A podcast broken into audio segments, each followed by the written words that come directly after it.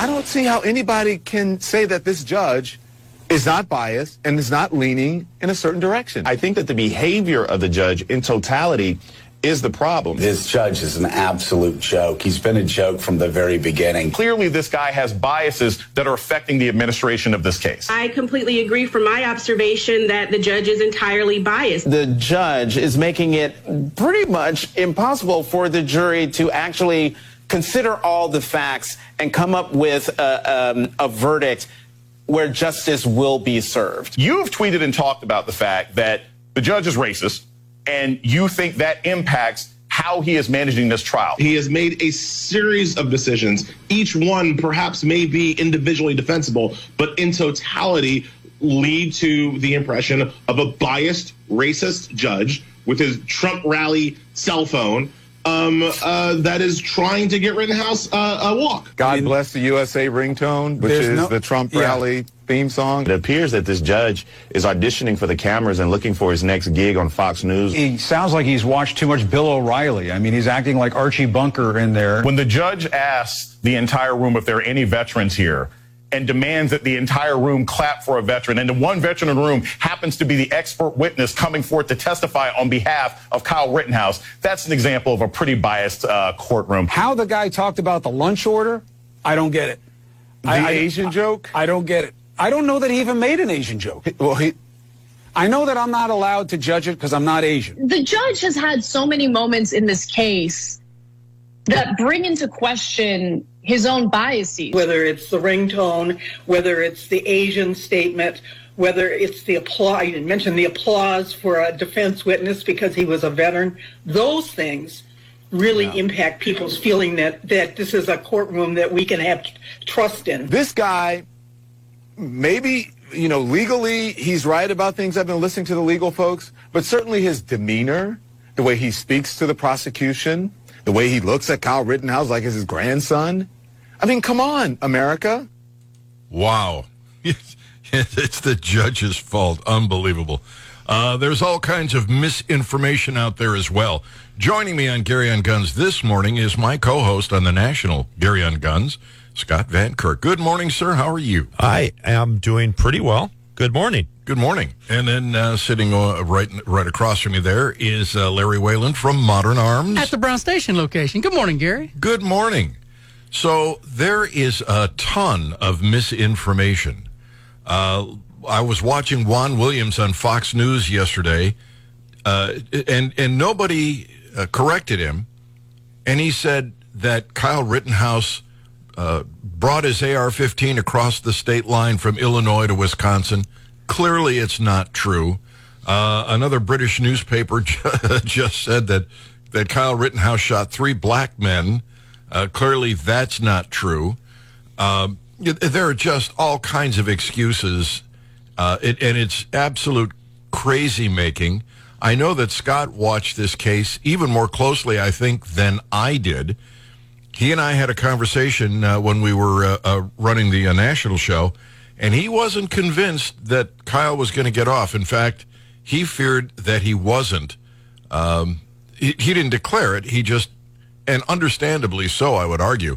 Uh, so you were uh, what pleasantly surprised, Scott? Oh, I was very yes, I was pleasantly surprised, um, and surprised being the key word there.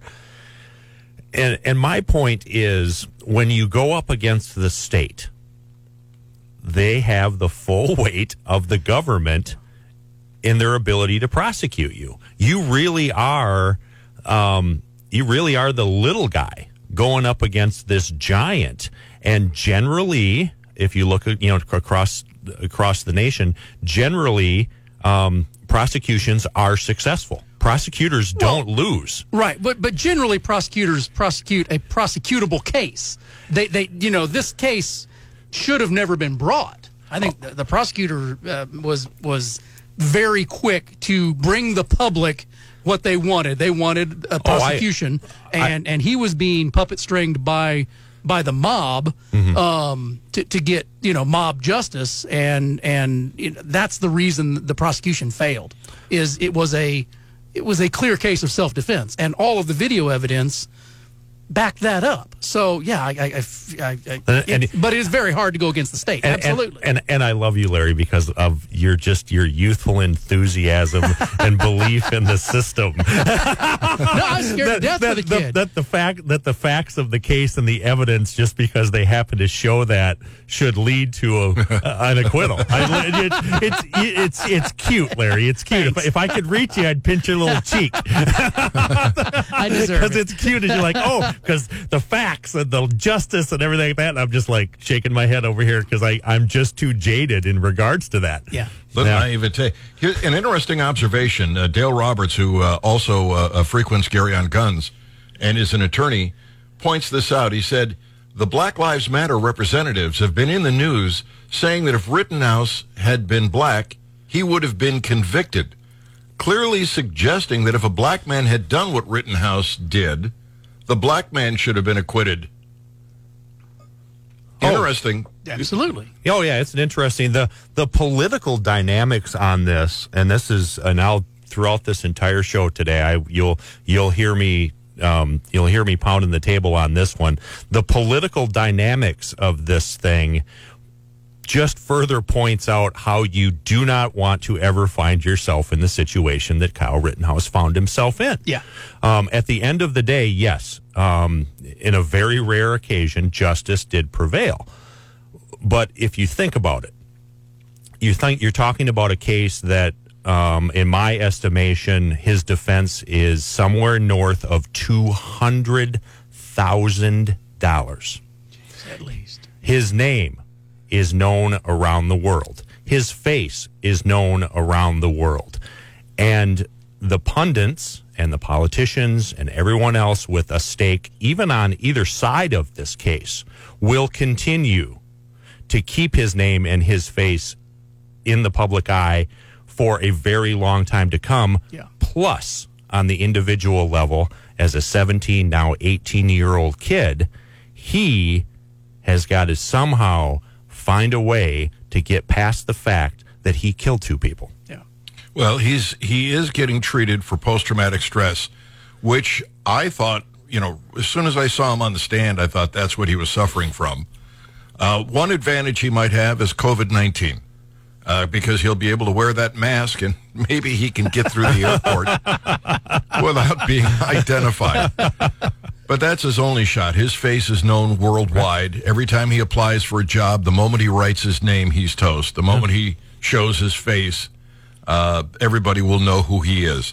It, it, it is unfortunate, but it is the risk that every one of us take when we conceal carry. It, it you know it doesn't have to be that you uh, were scrubbing the walls at a public school and, and, and protecting the private property rights of somebody uh, in a town where they're rioting. It could be that somebody accosts you, tries to hit you over the head with a with a skateboard, and you respond by shooting them. You go through what Kyle went through. If you don't handle it brilliantly, and if you're lucky, uh, you won't go through that. But it is it, it is worth noting that those of us who know don't want to go through that. We don't carry a gun uh, to play John Wayne. Well, and, right? and and here's and here's the thing. I would argue that when he went to Kenosha, Wisconsin to do what he expressed that he was there to do, he had no idea of the potential consequences of that. None Well, whatsoever. He lives uh, in Illinois, but he works in Kenosha. It's a short 20 mile drive. That's like driving across town. Right. Uh, in a major city. His uh, father lives in Kenosha. His aunt lives in Kenosha. Apparently, he has friends there. And if you were going to go, you know, if somebody asked you, uh, you know, and and I can't imagine that I would be anxious to do this, uh, to go down and defend their private property with uh, under those circumstances. I would think if you did accept that challenge, you wouldn't go down there unarmed. Oh, you, uh, first off, um, somebody that I don't know isn't going to ask me that and actually get my help. You know, as Right. I sit across the table from Larry, who's a small businessman, in similar circumstances, if Larry said, "Hey, kind of expecting some trouble in the neighborhood and stuff like that, would you help? Would you come want to come down and help me keep an eye on the place?" The answer to Larry would most likely be yes, but yes conditionally, and that is we're going to do this based on my training and experience. We're not going to be running around open carrying AR 15s. Yeah. We may have AR 15s, but they're not going to be right out there in Front Street. You, will we be carrying firearms? Absolutely, as is our right. Will we Yeah, be car- will we be carrying other non lethal options? Yes. Kyle's problem is that he didn't have the right to conceal carry a handgun. He had no choice but to carry a rifle. Well, he did have another choice. Well, he could have not shown up Exactly. at all. I understand that. Nobody's denying that. But but he wasn't a bad kid and he wasn't there with bad intentions. I'm not saying any of that. Yeah, I know. I'm the- I'm just- But I'm the just- point is, without being a bad kid and without having bad intentions, look how things can go sideways. Yeah, and that was my point before uh, about concealed carry permit holders. All right, we're up against the clock. We're going to uh, take a quick break. We're going to go over some of the uh, highlights of the trial with Scott Van Kirk because he took notes. I mean, I saw a stack of papers that he had. Uh, and then uh, Larry Wayland is on board from Modern Arms. At the Brown, Station, location. All that on Gary on Guns. On Hot Talk 93.9 The Eagle. It's 23 minutes after the hour. Glad to have you with us. Glad to be with you. Scott Van Kirk, uh, who is a uh, Second Amendment supporter. He is a uh, firearms trainer, former law enforcement, my co-host on the national show for Gary on Guns. And uh, we are joined by Larry Wayland from Modern Arms At the Brown Station Station location. location. Yeah, we know. Where, where's the where's Where's Modern that? Arms at? the Brown Station location. Yeah, where's Brown Station? uh, anyway, um, the president of the United States, while he was running for office, suggested that young Mr. Kit Rittenhouse was uh, some kind of white supremacist. Uh, and as I understand it, they uh, they got a uh, search warrant. They went through his phone. They looked at his social. They found no connection, none whatsoever. Yet that seems to be repeated often and incorrectly. Uh, finally, the president yesterday, uh, the White House issued this. While the verdict in Kenosha will leave many Americans feeling angry and concerned, myself included, Wow. we must acknowledge that the jury has spoken. Well, I think Smoking Joe's just like you and me. He's he's he's angered that the trial even happened. Yeah, that's what that's it is. probably what it was. That's what he He's mad meant. at the prosecutor. No, Yeah, no, he he says he, no, he said that uh, the verdict Oh. is leaving everybody concerned, including himself, oh, he probably angry. Mis- he probably misspoke. Yeah, he probably misspoke. Maybe he was still under the influence of the anesthesia. I don't know. But they're they're looking at this on the left in a completely and they have a completely different view than we do. Well, they don't want you to have the right to defend yourself. Well, and Well- I'm I'm also um, amazed by the fact that a white kid from Northern Illinois came to Kenosha and shot three other white guys, and that this is hugely racial. Racially motivated. It's yes, Yeah. incredibly racist. Yeah. Yeah. Uh, so there, there's just all kinds of strange. They're they're upset with the judge because of the ringtone on his cell phone. Now, the song that that he uh, has for a ringtone is just a kind of proud to be an American rah rah song that was adopted by the uh, Trump campaign, and that that makes him guilty by association, and, and it's only association of the song. Well, and it's it's the you know one of the things about the judge, and I I like the judge in this case. Do I agree with everything that he did and every decision that he made? No, that would be virtually impossible, because we always think we can do it better. But he is a long-standing judge. Is the longest-serving uh, circuit court judge in the state of Wisconsin. Uh, he was appointed to his first term by a Democrat governor in the state of Wisconsin, and by all accounts, he is a pro-defense judge, meaning that if he has to, uh, if if you have to ascribe some sort of a bias to him, he tends to. Um, this is what's reported: is he tends to default to the rights of, Of- the the, accused, of Yeah. the accused, Okay. which, in my opinion, is raising the burden on the state, which is to- the way to- it's to supposed bring a good case. which is the way it's supposed to be. Yeah. And if you talk about any other case, everybody who is generally, you know, criminal justice reform or whatever you want to call it, ACLU, whatever, would be applauding the guy, saying, "Yeah, this is a guy who's actually looking out for the rights of the accused." Yeah. Yep, but they uh, they're just ripping him apart. Then he made a comment. Apparently, they ordered Chinese food, uh, and he said that he hoped that it wasn't, uh, you know, out in the Pacific waiting on one of those boats. Which is just a, which to me was just kind of an old guy dad joke. Yeah. Kind of, kind of boat from China. Yeah, Yeah. kind yeah, of okay. hokey a little Yeah. bit, not actually all that funny, uh, but it's something that your dad would say. Yeah. Larry, did you notice that the defense attorney sounded a lot like Scott the way he talked? He, he spoke with that peculiar accent. He spoke got- the spoke the Queen's English. Yes, yeah, he did. The, the Wisconsin, eh? That's right. Don't you know? So I- the, we and we talked about this on the national show. He did have very much the standard. Um, actually, that I, we talked about it because he was the defense attorney was from Racine. Okay. So he had what I just I call the Milwaukee, Wisconsin accent, which is kind of a variant of the Chicago, the Chicago accent. Yeah, you know. So yeah, yeah. I understood everything that was said in court. Every single thing. I needed I didn't need the subtitle. I didn't anything. I understood everything. Racine, isn't it Racine? Racine. Racine. See, now we're we're getting uh, a little language uh, translation here on uh, Wisconsinish. Uh, 874-9390, the toll-free number is 800-529-5572. Uh, the, the judge was, uh, I think, compelled by the prosecution's behavior to uh, admonish them on a couple of occasions. That upset folks on the left. We really ought to talk about the politics and of their views because it is really uh, on the other side of the world compared to us. Let me get John's phone call in before we go to break. John, welcome. Glad to have you on Gary on Guns. Yes, um, I don't understand why the judge didn't put an immediate stop when the prosecutor grabbed that gun and started pointing it at the jury members with his finger on the trigger. Uh, he was just pulling an Alec Baldwin right there. Why didn't the judge stop that? I have a theory about that. Uh, And my theory is I think the judge didn't want, the jury was right there, obviously, because he was pointing, and I don't think he wanted to bias the jury by admonishing this guy right in front of them. Yeah. And as I watched that particular presentation, the jury was actually off to his left and he was pointed off into the gallery. And I don't recommend it. I don't feel that it's uh, all that safe or anything else like that. But he was sort of up and over the gallery there. He was not actually pointed at the jury because the jury was off camera to his left. That's why they always faced that direction as you were watching the, the coverage. They had that podium facing the jury. It sure looked to me like he was pointing at people. All right.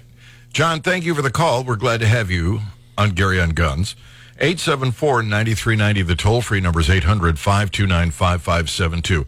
You know what we ought to do, Larry, is we, we really ought to kind of go over this case, the three of us, from start to finish.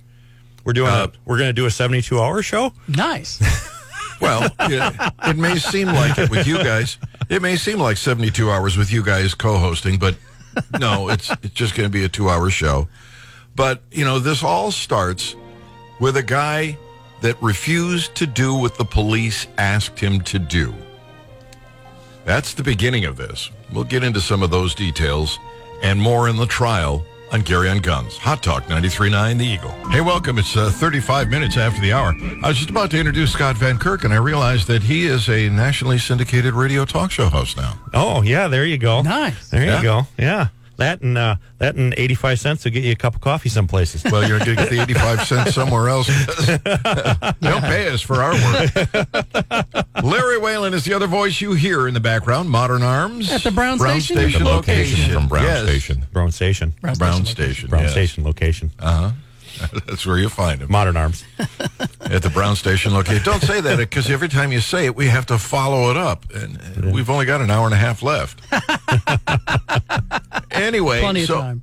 so uh, we're talking about this uh, verdict and and the trial itself and the response from the left. The left uh, started the, this uh, tumult when a guy who apparently was trying to, if I'm not mistaken, uh, uh, Scott, he was trying to kidnap this this woman. Um, police responded to a 911 call at a woman's residence. Uh, an individual by the name of Jacob Blake who uh, shares children with this woman. And this woman had a restraining order against him due to a pending um, case, I think a sexual assault, third degree sexual assault. Um, and he was also wanted on a warrant. So police responded to this location. Yeah. Yeah. See, as they So he- would. Yeah. yeah. That's So that's- he comes well, that's out- as the police do. Yeah. Yeah. Yeah. So he comes out and they're telling him, there, there are all kinds of law enforcement officers, they're telling him to stop. But he just arrogantly keeps moving. And he opens his car door. And at that point, they don't know what's in the car. They know that he's, you know, Po- potentially accessing a weapon. Correct. Right? Yes. I mean, Right. that's the threat. Right. Yeah. did they not find a knife on the car seat, if I'm not mistaken? Uh, yes, if I, I'm, uh, cor- and I think earlier in the incident he actually had the knife on him. Um, but I mean, long story short, it was eventually after the rioting in Kenosha and everything like that. After review, it was deemed to be a good shooting, Yeah. a justified, Justified, shooting. Yeah. justified use of if force. if I have to stop this guy and he does what he did and reaches into his car, I have a fraction of a second to decide whether he's going to turn around and shoot me or I need to stop him. Uh, correct. If in fact you were acting as a law enforcement officer, acting Right. as a private citizen, you would have left long ago. Yeah. Right. Because it's not your fight. Right, but I'm, I'm saying you're you're in law enforcement. Right. You're Yeah. trying to arrest this guy. He's acting like you're not even there. Right. He's arrogantly just continuing on in, in the direction he chooses to go. He opens his car door, uh, and it looks, you know, from the video that I saw, uh, it, it kind of looks like he's reaching in. Maybe he's reaching to get in. But if I'm the cop standing behind him, I don't know that. Right. And, Right. and as Scott Right. said, you know, uh, after that was adjudicated, that was found to be a proper Right. police That use was- of force. was- and unfortunately, that suspect is paralyzed now. Um, Mm-hmm. and- Play and stupid won't ever- games. won't ever walk. Won't ever walk again. Yeah. Yeah. What's the what's the old line? Uh, play stupid games. We win stupid prizes. Yeah. And he That's, uh, did. yeah. This apparently, in the minds of black progressives, was not justified. Well, the They were- narrative the narrative was unarmed black man shot in the back. Yeah. And that was the immediate narrative. yeah, that it wasn't justified. Uh, so apparently, they think it's okay when you're wanted by the police, when you've threatened somebody, and they come to stop you. It's okay with them if you don't stop.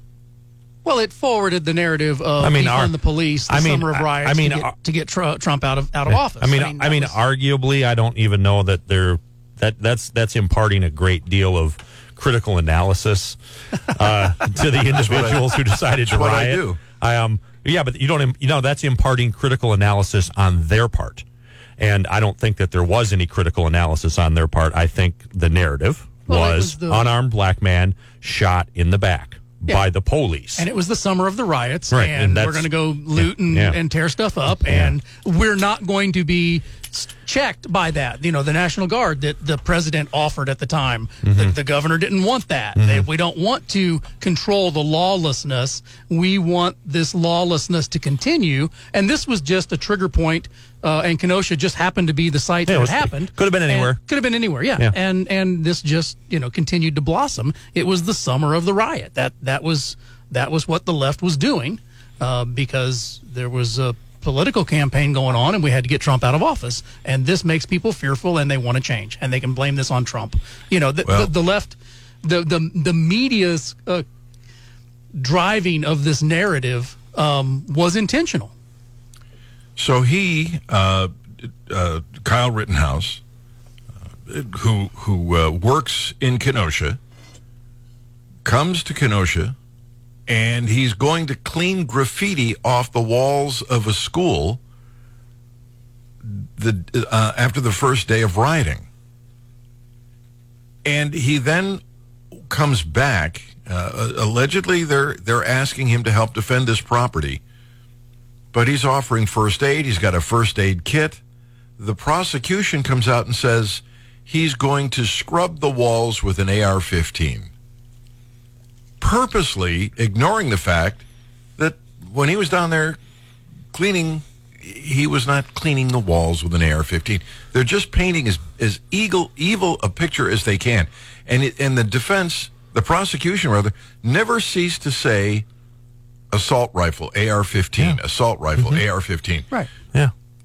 Trying to make it look as though, you know, he is just down there to shoot somebody. Is, it, is this your first trial, Gary? Let me and I and I say that say that in this context. I understand how they work. Yeah, and but I mean, no, they're trying to raise reasonable doubt, paint the guy as evil as best they can. I, but I will go one step further, and this is a real quick story. When I was in college, learned to be a cop.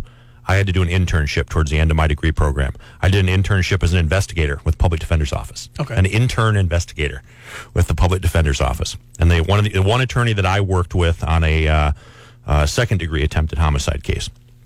Um, great guy, great guy, good attorney. Boy, if I had to hire an attorney, I think I'd hire him.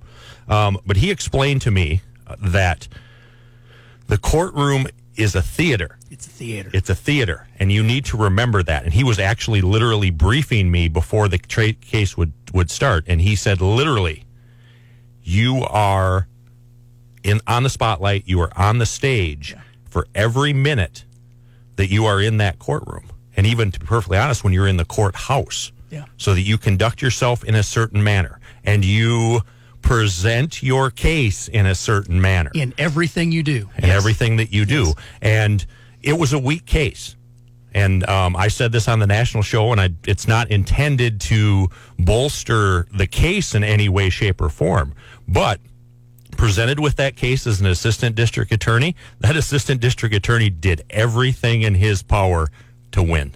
And he did. He did. Yeah. He did not do a bad job as a prosecutor when you view it in the lens of I'm here to adjudicate this case and get a conviction. The point that I'm making is, and, and I agree with everything you're saying, and, and you're absolutely right. And it is, it's what they do. It is a stage.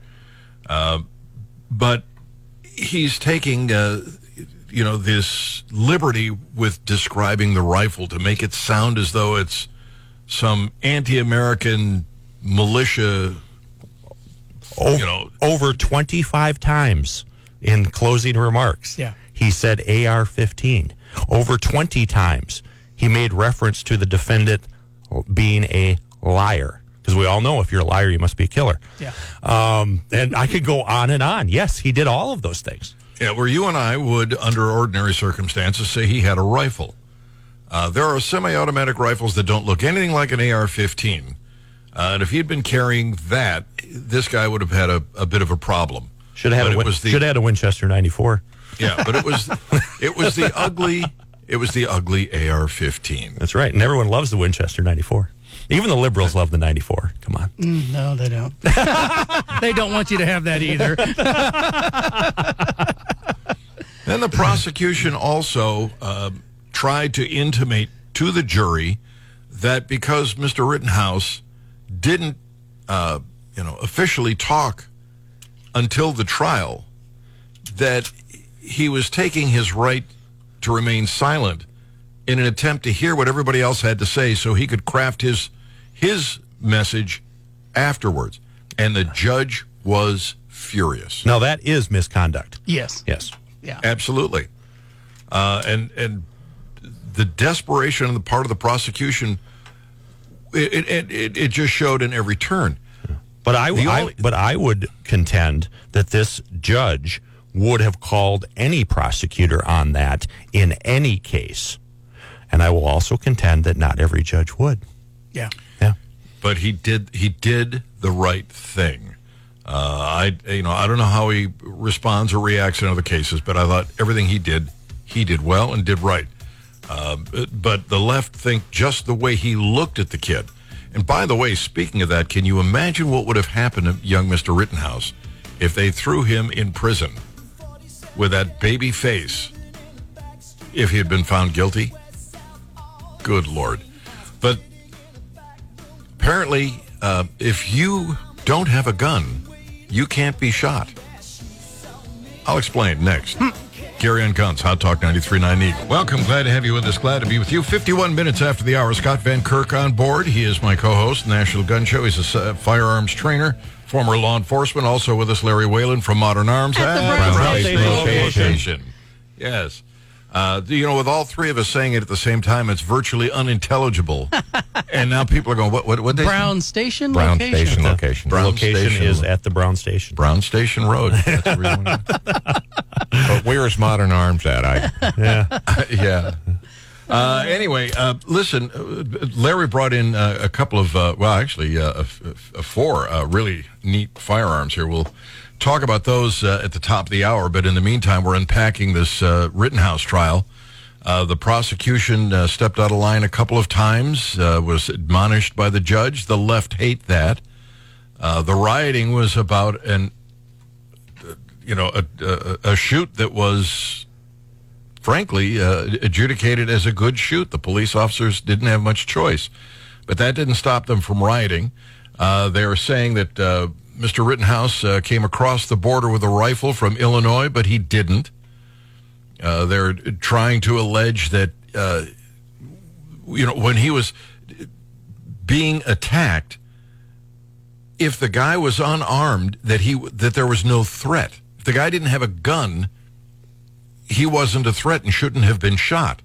Uh, I would argue that if Mr. Rittenhouse didn't have a gun, he'd be dead right now, or certainly have spent a, a great deal of time uh, in the local hospital. Do you think that outcome is unjust? Am I wrong? Am I exaggerating, uh, Larry? No, I think that, that uh, the video showed that um, he was going to be beaten um, very severely by by the first uh, person he shot. Um, the uh, the pedophile that or the sex offender that had uh, been you know the, the the violent felon that uh, he defended himself from um, was absolutely going to beat him to death, no doubt. He was threatened right from the get go. What was the what was it he did, Scott, that made them threaten him? Was that extinguishing put a out fire? a fire and yeah, put out a fire. in a dumpster. Um, there was some jaw jacking, I guess is the word that I put earlier in the Yeah. evening. The first individual, Mr. Rosenbaum, uh, that was killed uh, by the best that I can tell was an emotionally disturbed person who probably was just released from a psych ward that afternoon. Um, so I mean, the Well, that, that's what you want to bus in if you're going to have a good riot. Yeah, you, you, the- you the- go the- parole some psych psych ward. Yeah. And, and and I mean, and we always, I always believe that we need to view it from the actions of the individuals, not from the the, the why. You can drive yourself crazy talking about the why. It's the it's the what is is what's important, and the what is he was uh, he was physically attacking um, Mr. Rittenhouse, and the reason he was physically attacking him may have been that he was a little off off plumb. You you don't think it had anything to do with uh, putting out the fire because he I understand was yelling about him uh, bringing that fire extinguisher uh, and putting out a fire in a dumpster. Oh, it's possible. I mean, it's possible. Um, and that's an unfortunate thing in the jury trial system is juries often are looking for whys when they're supposed to be looking at what. Um, but yeah, I mean that's entirely possible. I tend to con- I tend to contend it. Even if that is the case, the reason that he had a problem with him putting out the fire is the, the off plumb business. Yeah, uh, half a bubble off. disturbed, yeah. well, you know, one of the, the the one vulnerability I thought that uh, Kyle Rittenhouse might have had, uh, and the prosecutor really drilled down on this, was that when he fired the the gun at the at that first guy, the uh, what's his name, uh, Rosenbaum. Rosenbaum. Rosenbaum, that the first shot hit him in the hip, and that he was crumpling to the. I can remember him saying he was crumpling to the ground, and he continued to shoot three more times. Correct. Uh, and I thought, well, you, we all know that you shoot to stop the threat. If Mm-hmm. he's falling to the ground, the threat has ceased. Yeah, And depending thought- on which direction he's falling towards me, away from Well- me. What's the proximity? There's, there's. But- but that yeah, was the in, In a vulnerability. vacuum, Yeah, got well, and, and and my issue with that particular vulnerability is that I did not see anyone on the defense side adequately address that, with the exception of Mr. Rittenhouse himself. Um, I would have liked to have seen some counter argument from the defense specifically addressing that. Um, and there's a couple of different ways to come at it. Um, I would have come at it blatantly. I, I think he can point to some oblique testimony that talks about 0.75 seconds and things like that. Um, I would have liked to have seen uh, someone addressing that head on. The fact that four shots within 0.75 seconds, to be perfectly honest, all four shots had hit the individual um, before you could literally tell that he had moved if you were there. Yeah. Now, if you're watching it on video and you can slow it down and you can zoom it in and everything else like that, um, that's a different story. But as you're watching it, the human at mi- game speed, yeah, the yeah, human mind yeah. can't process an event that took 0.75 seconds. and it, it, and that was one of the you know that was the vulnerability. Uh, and when you and I were chatting about this uh, uh, earlier in the week, uh, you pointed out that that has a cascading effect. If they think that he overdid it, that he wasn't just shooting to stop the effect, uh, the attack, but rather shooting to kill, then everything that happened subsequently would get him in trouble. Right, and just so that and just so the local audience knows, what I said on the national show was um, I'm starting to lean towards there will be some form of conviction, and if it is a conviction, it's going to be on one or more of the charges related to recklessness, because I saw the prosecution's strategy to be if I can just convince the jury, and it's not hard to do with people, if I can just convince the jury that someone is someone has to be responsible for this. You didn't mean to do it, but you're still responsible. Someone needs to be held account for this, and of course, based on based on what we were doing with the trial there, that person who was going to be held responsible or to account was going to be Mr. Rittenhouse. And luckily, that did not come to Oh, yeah. fruition. Oh, yeah. So, yeah, Oh, I'm yeah. glad you were wrong. But yeah, you certainly it was the exposure for sure, and yeah. that was And I was that was the easiest. and I was thing super- I was to get a, super- jur- a jury to do. Yeah, and I was becoming more and more concerned as deliberations drug on. 25 hours. Yeah. Yeah, because if if you're looking at an acquittal, generally you're looking at fast acquittals. Yeah. Yeah. Yeah, I think the problem was they gave them so many options that they had to go through uh, that it took longer, but I was afraid myself. Relieved, I think justice was served. All right, coming up, Larry has some firearms he brought in from Modern Arms. At the Brown Station location. Quit disassembling them, Scott. Put them back together. Gary on Guns, Hot Talk 93.9.